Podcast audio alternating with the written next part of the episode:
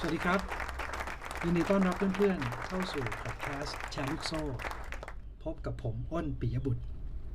วันนี้ก็เป็น EP ที่ 24 แล้วนะครับสำหรับ EP นี้ที่อยากจะมาแชร์กับเพื่อนๆ เนี่ย ก็จะเป็นเรื่องที่เกี่ยวข้องกับสถานการณ์โควิด -19 เมื่อวานนี้เนี่ยก็เป็นวันแรกถูกไหมครับ ที่รัฐบาลให้เราลงทะเบียนผ่านแอปพลิเคชัน แล้วก็ Line OA ของหมอพร้อม ผมคิดว่าเพื่อนๆหลายคนเนี่ยก็คงจะมีผู้สูงอายุอยู่ที่บ้าน คุณพ่อคุณแม่คุณปู่คุณย่าคุณตาคุณยาย หรือแม้แต่กระทั่งคนที่มีโรคร้ายโรคประจำตัวนะครับ ติด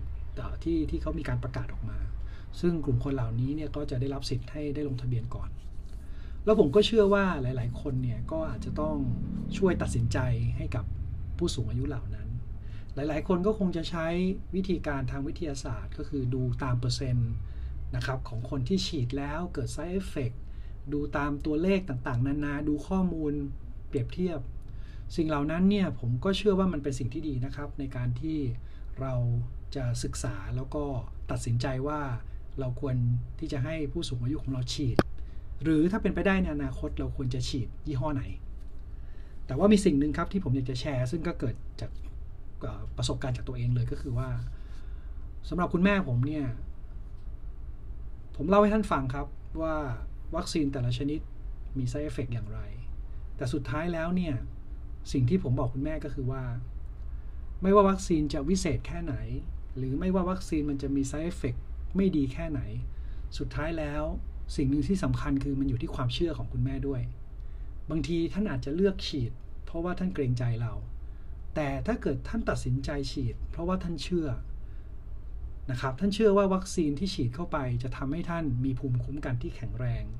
ท่านเชื่อว่ายาที่ทานลงไป จะทำให้ท่านหายวันหายคืน ถ้าเกิดท่านกำลังต้องต่อสู้กับโรคอะไรอยู่ก็แล้วแต่ ผมว่าสิ่งเหล่านี้คือสิ่งสำคัญครับ บางทีนะครับ การที่เราให้ข้อมูลมากมาย หรือการที่เราตัดสินใจแทนท่าน มันอาจจะให้ผลที่ออกมาไม่ดีเท่ากับ การที่ท่านตัดสินใจด้วยตัวเอง แล้วก็มีความเชื่อว่าสิ่งที่ท่านตัดสินใจ มันดีที่สุดแล้ว ก็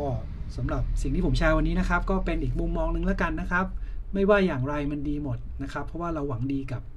ผู้สูงอายุหวังดีกับบุพการีของเรา ก็หวังว่าเพื่อนๆ คงจะผ่านวิกฤตโควิด -19 กันไปอย่างปลอดภัยทุกคนนะครับ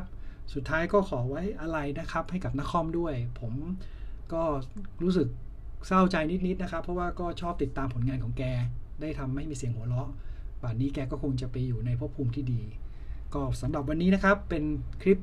แชร์ลูกโซ่สั้น ๆ ที่อยากจะแชร์กับเพื่อนๆ วันนี้เวลาหมดแล้วนะครับ พบกันใหม่คลิปหน้า สวัสดีครับ